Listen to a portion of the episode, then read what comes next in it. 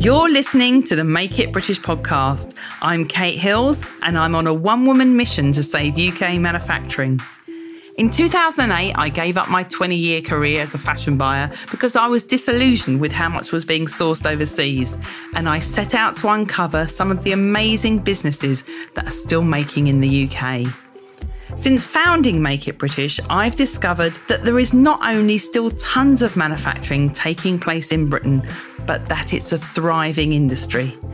I invite you to join me each week when I'll be chatting to inspiring British made brands and UK manufacturers and offering advice to product based businesses that make in the UK. So, with no further ado, let's get on with the show.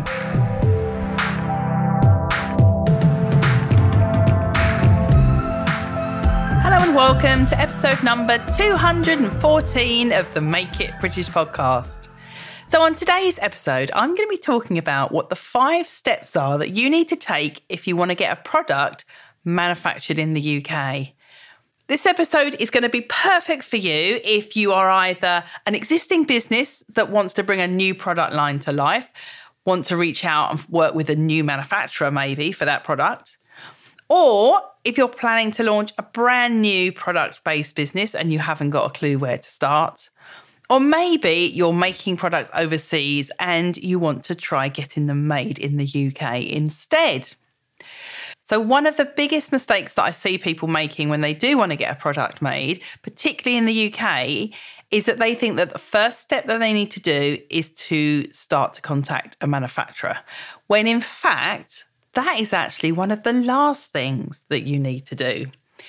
So, hear me out because I'm going to talk about why that is and what the steps are that you need to take before you approach a manufacturer. Because if you approach a manufacturer before you're ready, chances are that you are going to get rebuffed, particularly if you're relatively new to working with manufacturers directly. You might be making products overseas and be making them through an agent. So, you've actually got no experience of speaking directly to a manufacturer. Or you might be working with manufacturers who make a totally different product type.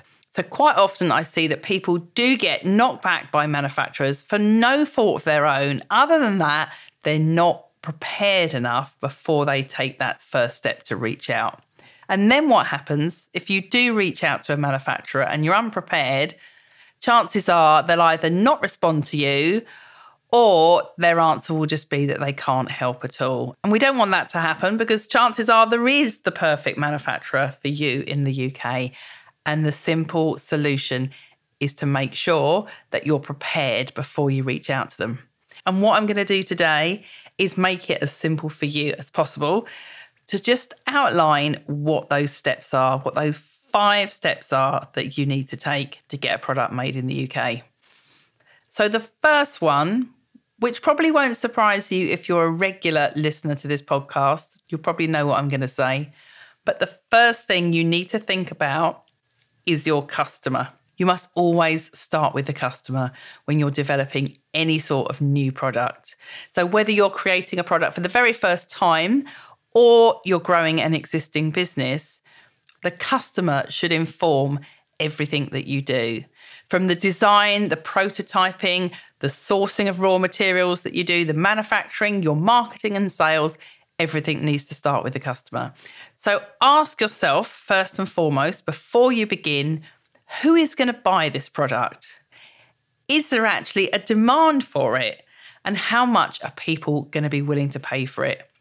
And then, how am I actually going to get it in front of my target audience? Now, that's much easier if you've got an existing audience because you can reach out to them to find out what it is that they actually want and then develop the product that they're looking for. But if your business is totally new, I recommend that you spend some time on this stage and really think about who is this product for? Who is my customer? And who's going to buy it? There is absolutely no point developing a product just because you like it if no one else at the end of the day is actually going to buy it. You're wasting your time and money, and you're wasting the manufacturer's time too. So spend some time thinking about your customer. Then you're ready to move on to the next stage, which is getting the design right. You're going to need a fully fleshed out design before you can approach a manufacturer. Chances are they're not going to be able to do your design for you. So, this is why it helps to have thought about who the product is for in the first place. So, that really helps to inform your design. If you're not a natural designer, you can use existing products that you already have to illustrate what the design is that you want. You can use products that you buy elsewhere that you can use to demonstrate to a manufacturer exactly what it is that you're looking for, or you employ the services of a designer, a freelance designer who can help you. And ideally, it's someone who is a specialist in designing the sort of product that you want to make. But even if you are going to work with a designer, having as much information to give them about what you want based on the research that you've done, looking into what your customer actually wants, will help make sure that the designs that they do are exactly what your customer wants and what you actually are looking for at the end. The end result will be much better the more time you spent on step number one and doing your research. So then you've got your design. The next step you can go on to is doing your sourcing. Now, this is where people come unstuck.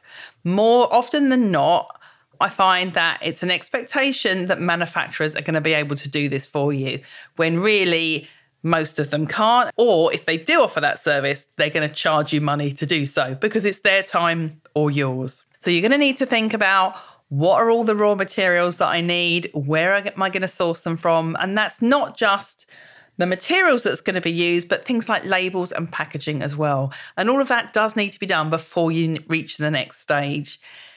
You may at this stage have several different options that you're looking at, and that you want to get a sample made in several different materials to see which one is best.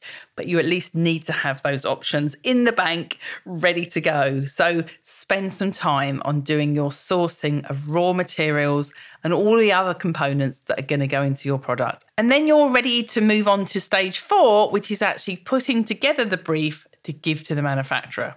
Now, depending on what the product is, who the manufacturer is you're working with, there are different ways to do this.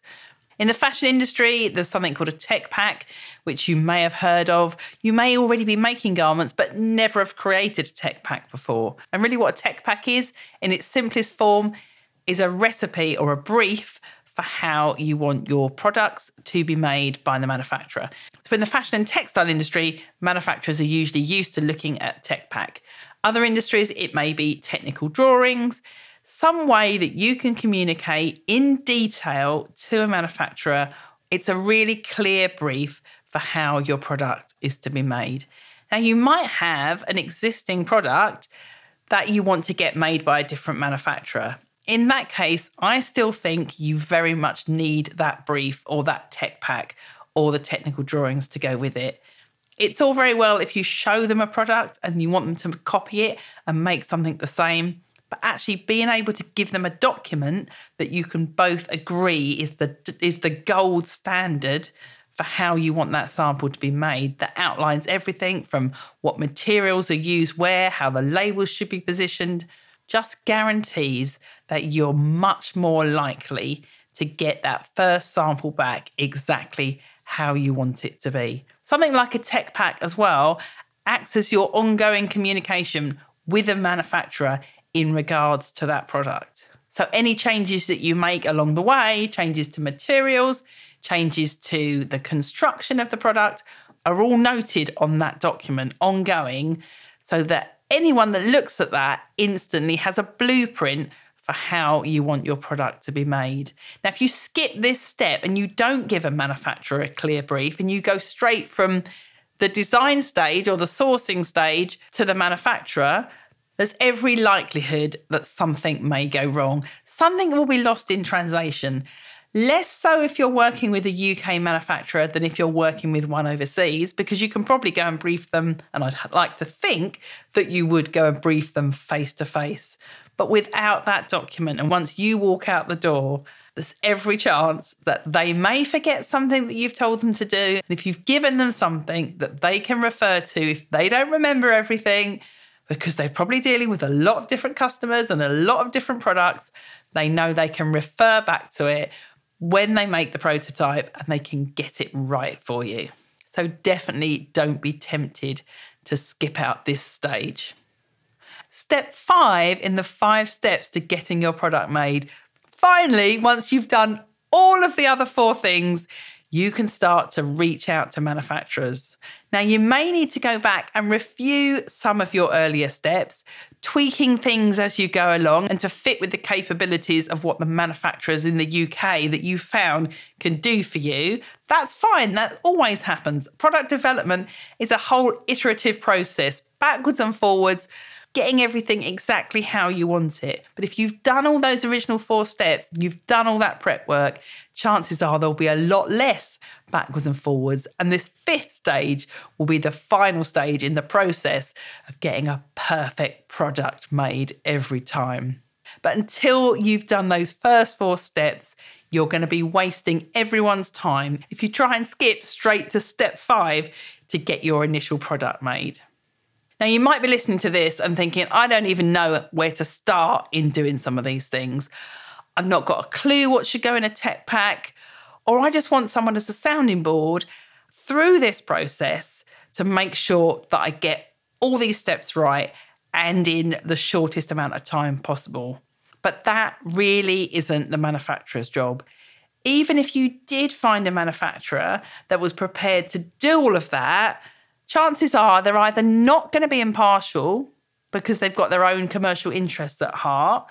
So they may not be looking at all the best solutions for you, or they're going to charge you a huge amount of money to do all that work for you. So I'd highly recommend that you learn those skills yourself because if you've got a product based business and you want to make in the UK, you want to be the master of your own destiny.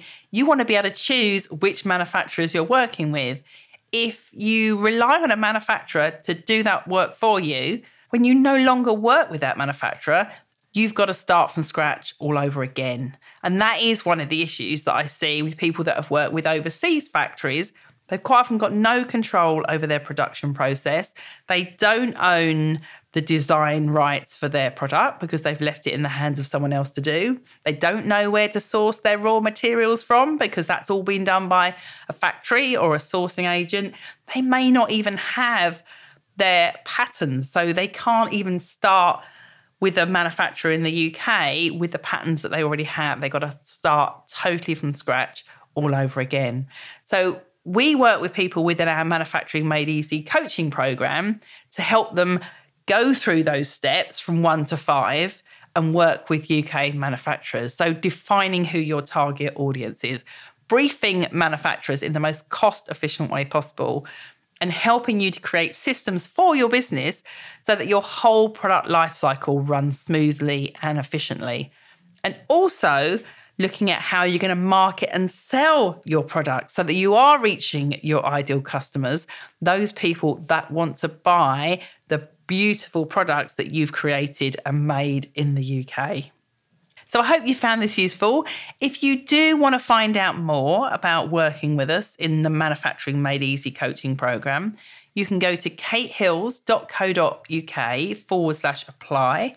There's a short form, couple of questions, fill them in, give us details about what your goals are in your business, what the product is that you make, and we'll get back to you with all the details. Thank you for listening to today's episode, and I'll be back same time next week.